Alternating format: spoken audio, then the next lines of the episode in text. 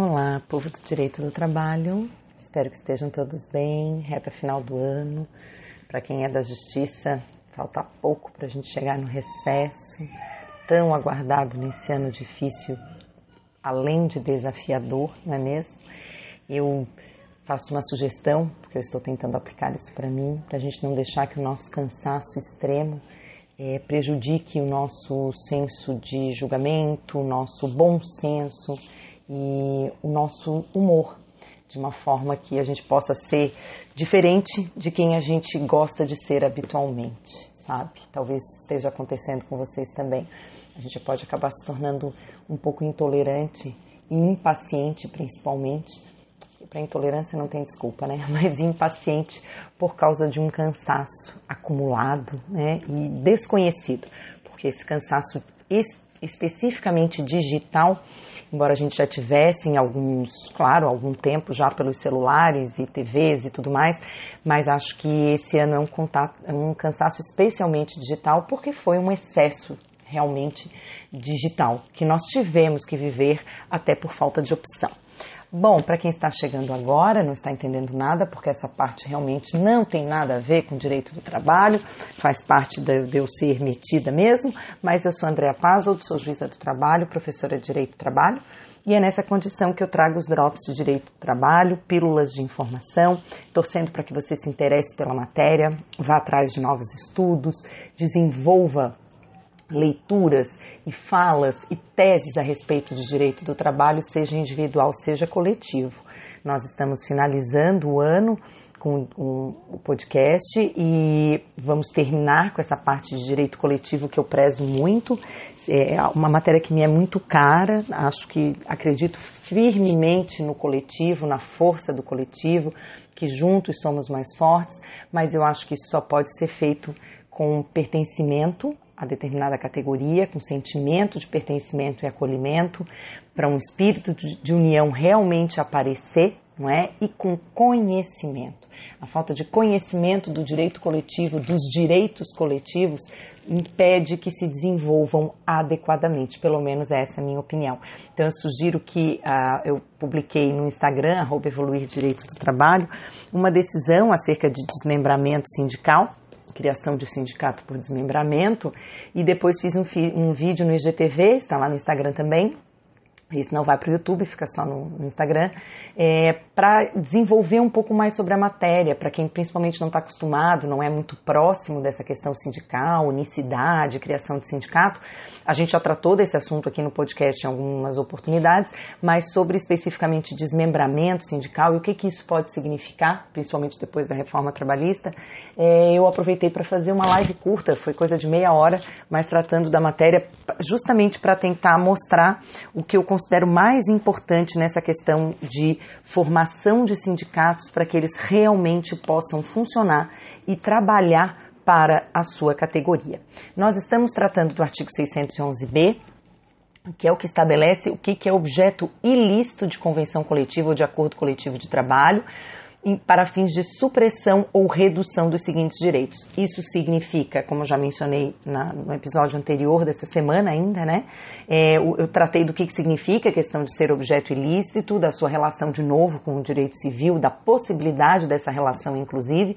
É, fiz umas considerações acerca da expressão exclusivamente, utilizada pelo 611b, e aqui lembro que se trata de, de ser objeto ilícito para fins de supressão ou redução dos direitos.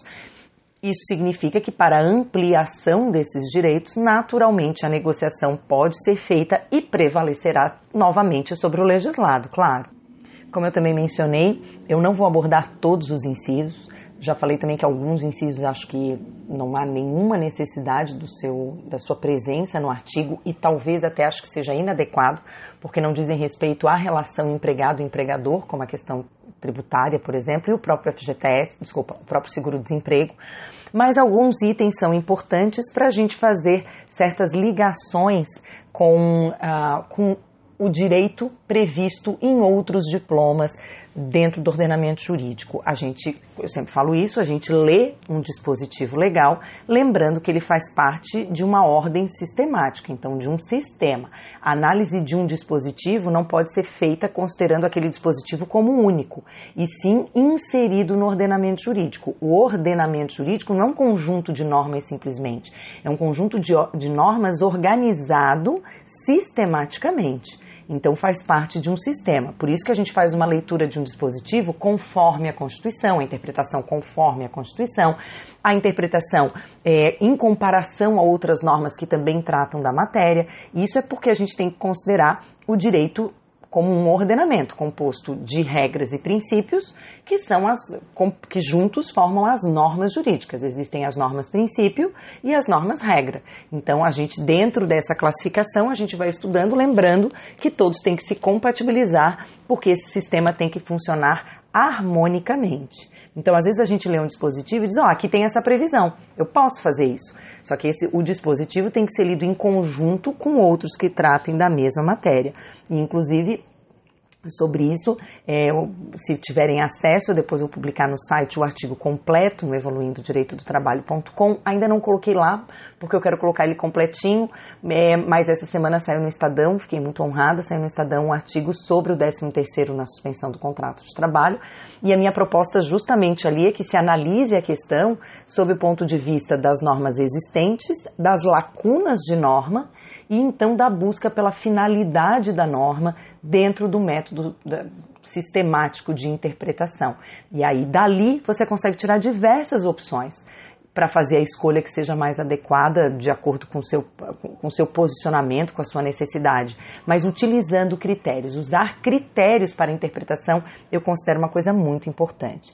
Então, dentro do artigo 611b, nós temos como objeto, portanto, ilícito de convenção coletiva ou acordo coletivo a supressão ou redução da remuneração do trabalho noturno superior ao diurno. Aqui eu lembro a vocês que essa, esse inciso também não está escrito da forma suficiente, então a gente tem que ler esse inciso junto com a regra constitucional do artigo 7 que estabelece a remuneração do adicional noturno sobre, em relação ao diurno com no mínimo 20% a mais. A hora noturna vale no mínimo 20% a mais do que a hora diurna. Então não é suficiente essa previsão de que não pode suprimir a remuneração do trabalho noturno superior a diurno, porque não adianta você prever de outra forma, que vai poder então 10%. Não. A redução dos seguintes direitos. O que seria a redução do adicional noturno aqui? Nos termos da Constituição, nada abaixo de 20% tem que ser ou pode ser admitido para fins de remuneração superior. O inciso 7 fala proteção do salário na forma da lei, constituindo crime sua retenção dolosa. Aqui nós fazemos uma referência então ao artigo 462 da CLT. Então, de acordo com o artigo 462, qualquer desconto no salário do trabalhador só pode vir de adiantamento salarial ou de previsão legal ou de acordo coletivo ou convenção coletiva, que seria a expressão utilizada na CLT contrato coletivo. Então, isso significa que a adiantamento de salário nós podemos, claro, fazer o desconto, porque o valor já foi antecipado, o restante vai ser em relação a dispositivo legal, por exemplo, uma dedução de algum valor é, a título, por exemplo, de prejuízo que tenha sido causado ao empregador pelo trabalhador de forma dolosa com previsão no contrato. Então você já tem a previsão completa para fazer esse desconto. É, existe o desconto previdenciário, o desconto de imposto de renda, isso é por determinação legal, ele tem que ser feito. E mediante acordo coletivo ou convenção coletiva, você pode ter, por exemplo, desconto para coparticipação em plano de saúde. Isso não é legal, no sentido de que não tem uma previsão expressa em lei nem desse tipo de, de situação, do plano de, do, dos planos de, de saúde e tal, com convênio pela empresa. A empresa fazendo, se houver coparticipação, o trabalhador vai concordar com isso, ele vai aderir a esse sistema, é realmente por adesão, né? E com essa adesão, ele autoriza o desconto em folha do seu salário, portanto, desse valor. Consignação, empréstimo consignado, da mesma forma, consta uma autorização para que haja o desconto. Isso significa, portanto, que não pode o um empregador ficar fazendo desconto, por exemplo, porque ele tem uma mercearia e a pessoa compra na mercearia, então o trabalhador não presta serviço na mercearia, ele trabalha numa outra parte da empresa, num outro estabelecimento. Mas quando ele vai na mercearia e faz compra, isso vai ser deduzido do seu salário depois.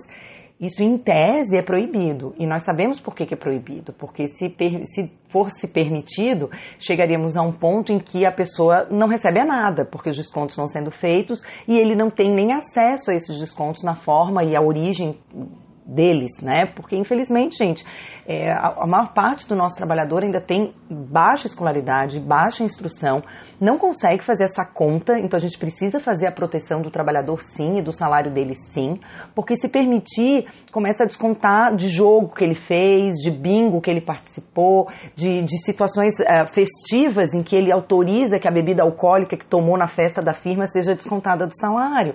E assim, nossa, ninguém mandou, mas quem faz isso? Um monte de gente. São induzidos em erros, são induzidos pelo momento. Não, não deveriam aceitar. E a gente não deveria ter que estar falando sobre isso e dizer do tanto de tutela que nós temos que fazer ao trabalhador. Mas sim, nós ainda precisamos fazer essa tutela.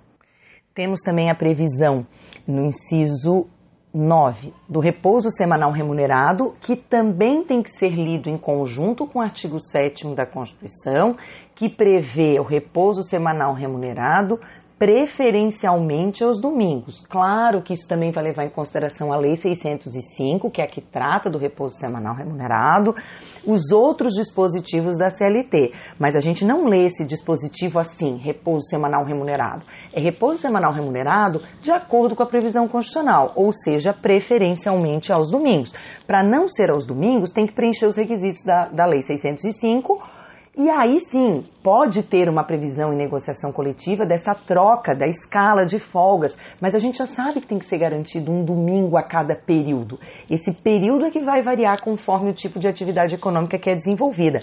Mas justamente porque a, Constituição prevê que é preferencialmente aos domingos, é que a, o legislador infraconstitucional, o legislador ordinário, tem que prever que com alguma periodicidade a folga tem que recair sobre o domingo.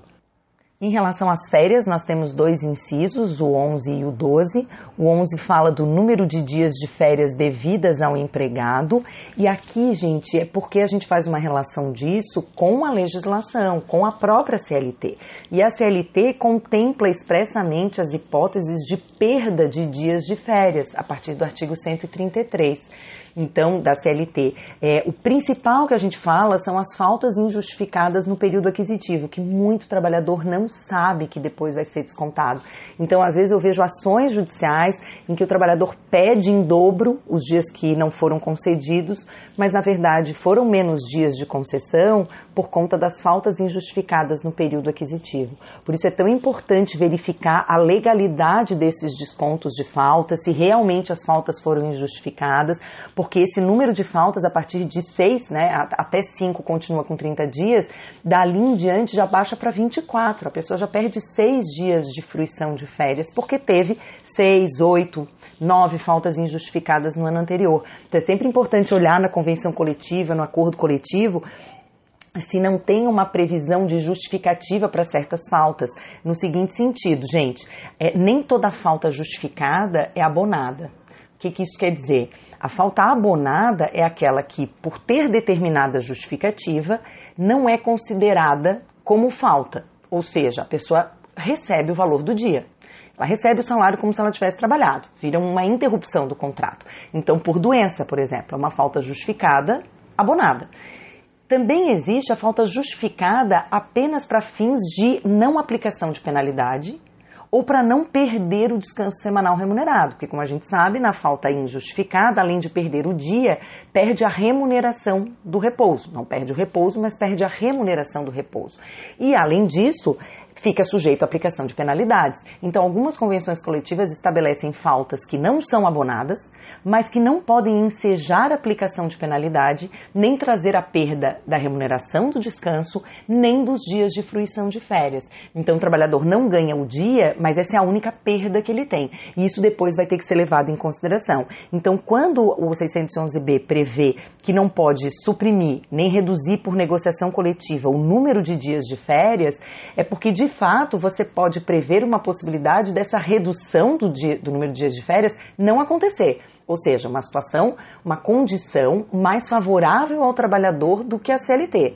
É que o artigo 133, a menção do, do número de dias de falta e tudo mais, além dessa, dessa situação, existem outras possibilidades do trabalhador perder as férias, como por exemplo ter ficado seis meses é, em benefício previdenciário. É, ficando seis meses em benefício previdenciário, ele não tem direito a férias. Então, isso também vai ser levado em consideração. Mas to todas as possibilidades, as hipóteses de perda de férias ou de dias de férias são previstas em lei.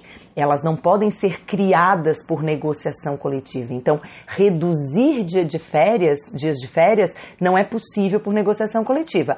Reduzir as hipóteses de perda, ou seja, é, negociar uma melhora na situação das férias, isso é possível de se fazer por negociação coletiva. Em seguida, o inciso 12 também prevê, então, que é objeto ilícito a redução ou supressão que trate de gozo de férias anuais remuneradas com pelo menos um terço a mais do que o salário normal. Aqui a gente tem uma previsão que é a previsão constitucional, então não está só que é a remuneração é remuneração com no mínimo um terço a mais, ou seja, se a empresa quiser pagar um abono de férias maior do que um terço, ela pode pagar. Se não, ela tem que pagar no mínimo um terço. Eu quero chamar atenção, gente, desse artigo aqui pelo seguinte: é, por conta desse inciso 12, que fala que não se pode reduzir nem suprimir o gozo de férias anuais há quem entenda que aquelas férias que foram antecipadas na MP 927, aquela possibilidade de fruição antecipada de férias cujo período aquisitivo não tinha se completado ou, em alguns casos, sequer tinha iniciado, esbarra nesse inciso 12 aqui. Porque, além do direito à desconexão, do direito a férias, o gozo de férias anual está previsto na Constituição, a negociação, e nesse caso uma negociação individual para férias futuras do período aquisitivo nem iniciado, ou por determinação para aquelas vencidas ou para o período aquisitivo em curso, é, isso não poderia ser considerado válido porque o trabalhador não pode passar mais de um ano sem fruição de férias. É mais uma questão problemática no nosso sistema brasileiro que, como sempre, é, resolve as coisas com, com dinheiro. Né? Então, o que, que acontece com quem não tira férias no período concessivo? Vejam, na verdade, no começo do contrato, o trabalhador pode ficar até um ano e 11 meses sem tirar férias, porque os primeiros 12 meses são de período aquisitivo e os 12 meses seguintes são de período concessivo.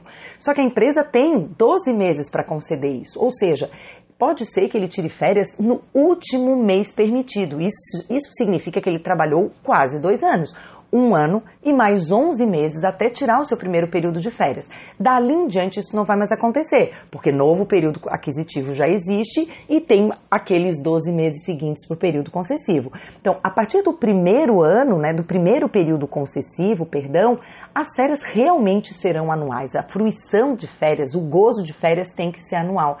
Quem tiver tirado agora três meses de férias, três períodos de férias, e portanto só teria direito a tirar férias em 2023, por exemplo, por conta da, da, do cômputo dos períodos aquisitivos, será mesmo que isso vai ser admitido no futuro, gente? Será mesmo que isso vai poder ser considerado válido e, e constitucional, principalmente? Mesmo sem, sem falar de inconstitucionalidade numa interpretação conforme do próprio artigo 611b, Muita gente fez, a maioria, né, por acordo individual essa antecipação de férias. Os que fizeram por acordo coletivo ainda têm mais chance disso se manter. Os que fizeram por acordo individual correm um sério risco de terem antecipado, mas isso não eximir da concessão. Num, num primeiro, numa primeira análise, eu diria agora que não seria devido o terço novamente, porque o terço já foi pago mas a concessão de férias teria que acontecer. E como essa concessão tem que ser remunerada, talvez o pagamento tenha que ser repetido numa interpretação. Em outra interpretação, não. Ele já recebeu lá atrás aquela remuneração do mês de férias e já recebeu o terço, então agora ele só vai fruir. Por quê? Porque ele não pode passar mais de um ano sem fruição de férias. Eu falei sobre isso várias vezes nos episódios que eu tratei da MP 927, do medo que eu tenho em relação à questão de direito à desconexão. Acho que esse excesso de trabalho vai ter gente que teve banco de horas, então vai ter que recuperar horas de trabalho sem tirar férias pelos próximos dois anos, dois anos e meio até três anos. Então, como que essa pessoa vai trabalhar, gente? Como que essa pessoa vai chegar ao final de 2021 trabalhando 10 horas por dia, porque ela pode duas horas a mais, sem ter nenhuma perspectiva de tirar férias? e alguns que não trabalham nada com premiação, com comissão, ou seja, unicamente pelo salário fixo, sem ganhar por essas horas a mais, porque afinal de contas elas já foram folgadas no, no ano de 2020. E aí quando alguém diz para mim, mas ele folgou em 2020, isso não muda o fato de que ele ficará exausto depois, porque descanso não se acumula. Você só acumula cansaço. Você ficar dois meses em casa não faz com que você fique menos cansado depois de dois anos trabalhando sem descanso. Vocês percebem isso? Vejam, você ficar três meses em casa agora não vai. Durante um tempo você ainda consegue psicologicamente pensar nisso, né? A gente diz assim, não, mas afinal de contas eu fiquei três meses em casa. Isso no primeiro ano. No segundo ano você pensa, eu vou continuar trabalhando 10 horas por dia porque eu ainda não acabei de pagar esse banco de horas. E eu não sei ainda quando que eu vou tirar férias de novo, não tenho nem ideia do que, de quando isso vai acontecer esse cansaço vai sendo acumulado, mas ele não compensa mais com os três meses de descanso dois anos antes. E, sinceramente, daqui a dois anos e meio, ninguém mais vai lembrar que tirou dois meses de férias, três meses de férias lá atrás em 2020, quando inclusive não podia nem sair de casa para quem efetivamente fez o lockdown e fez o isolamento. Então não, a pessoa pensa, não vejo vantagem, não vejo, e não tem mesmo. Né? Não tem mesmo. Fora aquilo que a gente já conversou, que não tem como, em princípio, né? não vai ter como descontar isso também se ocorrer a rescisão. E vão ter, vão ter pessoas que vão ficar muito, realmente muito cansadas. E pessoas muito cansadas ficam, inclusive, mais desatentas no trabalho e pode haver, inclusive, uma queda de produtividade. Não adianta exigir mais horas de trabalho por mais meses se a produtividade não for a mesma. E como se vai exigir essa produtividade? Eu não consigo ver como você vai fazer isso, porque afinal de contas não vai ter mais nenhum incentivo, nenhum estímulo, porque tudo já foi. É tudo em função daquilo que a pessoa já usufruiu e já recebeu. Os prêmios antecipados, né, aquilo que a gente ganha antes de merecer, isso é esquecido. Isso é normal, é normal, é do ser humano isso. Nosso cérebro trabalha dessa forma, nosso cérebro trabalha sempre do jeito que é melhor para ele. E o jeito que é melhor para ele é: eu quero descansar de novo. Ah, mas você descansou lá atrás. Isso eu já esqueci, já passou, já descansei, já estou cansado de novo. Porque, de fato, você está cansado de novo. Então, eu estou dizendo isso porque eu sei que é algo que vai aparecer, que vai surgir, ainda que não imediatamente em processos, mas em situações da vida dos trabalhadores mesmo, e depois em processos. Daqui, quando a pessoa ficar dois anos sem poder tirar férias e ela tiver um acidente de trabalho, eu tenho certeza que esse assunto será trazido à tona, de que ela estava muito cansada. E às vezes, mesmo sem uma culpa direta da empresa, falar que é culpa exclusiva do trabalhador vai ser muito complicado quando ele está trabalhando 10 horas por dia há um ano e meio. Né, numa função que possa realmente ser potencialmente geradora de algum tipo de acidente, principalmente se for grave. Tudo isso para dizer para vocês o seguinte: uma negociação não pode ampliar o período concessivo. E foi isso que acabou acontecendo. Quando se anteciparam as férias, você ampliou os próximos períodos concessivos, você deu uma tolerância para os próximos períodos concessivos. E essa redução, ou seja, isso interfere diretamente no direito de gozo anual de férias. Por fim, vou juntar duas aqui, dois incisos, porque eu voltarei a eles no futuro. O inciso 17, que trata de normas de saúde, higiene e segurança do trabalho previstas em lei ou em normas regulamentadoras do Ministério do Trabalho. E o, e o 18, adicional de remuneração para atividades penosas, insalubres ou perigosas. O 17, então, aquilo que é de proteção à saúde, segurança, é, higiene do trabalhador, seja previsto em lei, seja previsto nas NRs, então tudo aquilo que tem nas NRs de proteção não pode ser negociado diferente em acordo a convenção coletiva, naturalmente, porque a segurança, a saúde do trabalhador é problema da sociedade, não é só uma questão empregador-empregado, é, é um direito irrenunciável, o direito à saúde, à segurança, à higiene, é um direito irrenunciável do trabalhador e, como direito irrenunciável, não pode constar em negociação. E o inciso 18, eu vou voltar ao 17 quando falar do parágrafo único, tá? Mas o inciso 18, que fala do adicional para atividade penosa, insalubre ou perigosa, estranhamente não veio acompanhado do que tem no texto constitucional, que é na forma da lei. Porque o que, que significa? O adicional de penosidade não tem previsão legal, né, gente? Ele está esperando a regulamentação. Então, dizer que não pode ser suprimido algo que até hoje não foi criado, beira o ridículo, né? É só uma cópia mesmo. Boa velha falha da técnica legislativa que nós temos bastante. Então, é, as atividades insalubres e perigosas, até existe, existem algumas leis municipais para atividade penosa e tal, geralmente para o servidor público. A gente não tem nada nacional para isso Pelo contrário, a gente tem convenção coletiva e acordo coletivo, principalmente convenção coletiva, que cria adicional de penosidade para determinadas atividades. Então, há a criação por negociação coletiva, que, claro, vai prevalecer por, na falta de norma uh, legal prevista, claro. E aqui, a atividade insalubre ou perigosa, eu quero chamar a atenção para a gente ler esse inciso 18, que então diz que não pode suprimir nem reduzir. Claro que uma atividade insalubre não pode ter um acordo coletivo dizendo que não vai haver o pagamento do adicional. Isso me parece bastante lógico, seria inclusive inconstitucional, porque na verdade, como esse dispositivo do 611B praticamente repete o artigo 7 e o artigo 7 trata de direitos é, que são irrenunciáveis, que compõem o patamar mínimo civilizatório do trabalhador, o chamado núcleo duro, aqueles indisponíveis, pelo menos como regra geral, é, é claro que você não pode suprimir o adicional de insalubridade numa atividade insalubre, suprimir o adicional de periculosidade numa atividade perigosa. Se não houver mais o agente perigoso ou insalubre, a condição perigosa, a supressão é decorrente disso. Por quê? Porque o adicional de insalubridade e o adicional de periculosidade são aquilo que a gente chama de salário-condição. Não mais existente aquela condição, não é mais devido o pagamento, é só durante o período em que aquilo acontece. Só que nós temos que ler esse, esse inciso junto com o inciso 12 do 611A, que fala do enquadramento do grau de insalubridade, fala da possibilidade de, por negociação coletiva, que uh, prevalecerá sobre a legislação, você pode fazer o enquadramento do grau de insalubridade. Só que o enquadramento do grau de insalubridade se reflete exatamente no valor do adicional de insalubridade, juntando o 18 que diz que não pode reduzir o adicional, com o 12 do 611A que diz que pode negociar o enquadramento, nós podemos concluir então que a negociação sobre adicional de insalubridade só pode ser para elevar o seu valor. Porque o enquadramento, como eu já falei anteriormente, é uma questão técnica. Então, se é considerado insalubre em grau máximo, isso é uma avaliação técnica. Não é uma avaliação jurídica, é uma avaliação técnica, a partir das NRs e das avaliações feitas. Sendo considerado em grau médio, por exemplo, tem que pagar 20%. Diz o 611B que não pode pagar 10%. Então, se for enquadrado como 20%, não pode pagar menos do que 20%.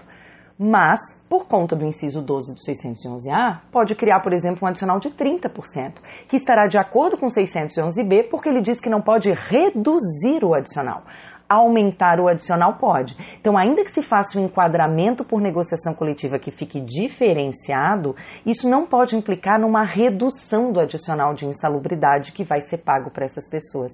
Ah, mas a negociação coletiva diz que todo mundo vai ganhar 20%. Como já falei antes para vocês, se depois uma perícia técnica verificar que são 40, é devida a diferença, porque é uma questão técnica. Ah, mas diz que podia negociar. Eu nunca disse que podia negociar para reduzir nem o dispositivo. O dispositivo não fala em enquadramento do grau de insalubridade para redução. Portanto, a gente faz uma leitura conjunta com o 611B. Claro, gente, são decisões a tomar a partir das, das opções. Se a empresa quer arriscar e pagar 20% para todo mundo e gerenciar esse passivo, gerenciar esse risco e depois ver o risco que existe, muito bem. Agora, até porque não, são poucas as empresas que vão decidir pagar mais, né? Mas se ela, ela faz isso sabendo que ela corre esse risco. O acordo coletivo, a convenção coletiva, que diz que todo mundo tem direito a 20, está garantindo que mesmo aqueles que não teriam direito a nada vão receber 20.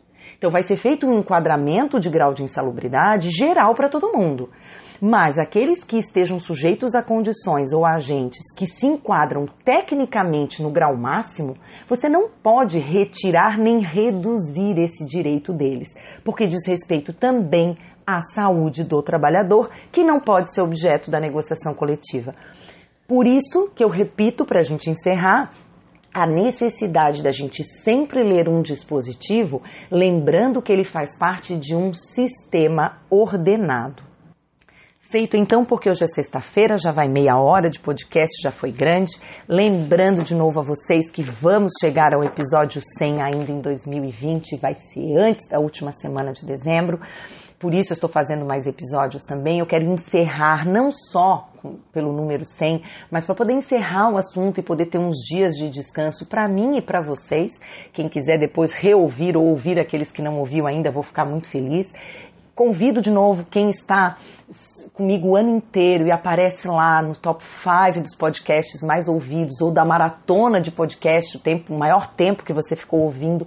Eu sou muito, muito grata pela confiança e por estarem comigo nesse período. E convido a compartilhar no Instagram, não precisa ser compartilhando nos stories ou no feed, pode só me mandar um direct, um direct no arroba evoluir direito do trabalho com o print desse, desse top 5, top 10, do que quer que seja, da maratonar e tudo mais ou de qualquer forma me uh, fique atento porque até o último episódio de vez em quando eu vou falar sobre isso, mas eu quero dar um presentinho para quem tem me acompanhado esse tempo todo. Então eu convido todo mundo para pensar em tomar um café, tomar um chá e evoluir o direito de trabalho em 2021 também. Eu conto com vocês. Muito obrigada por me ouvirem. Até a próxima.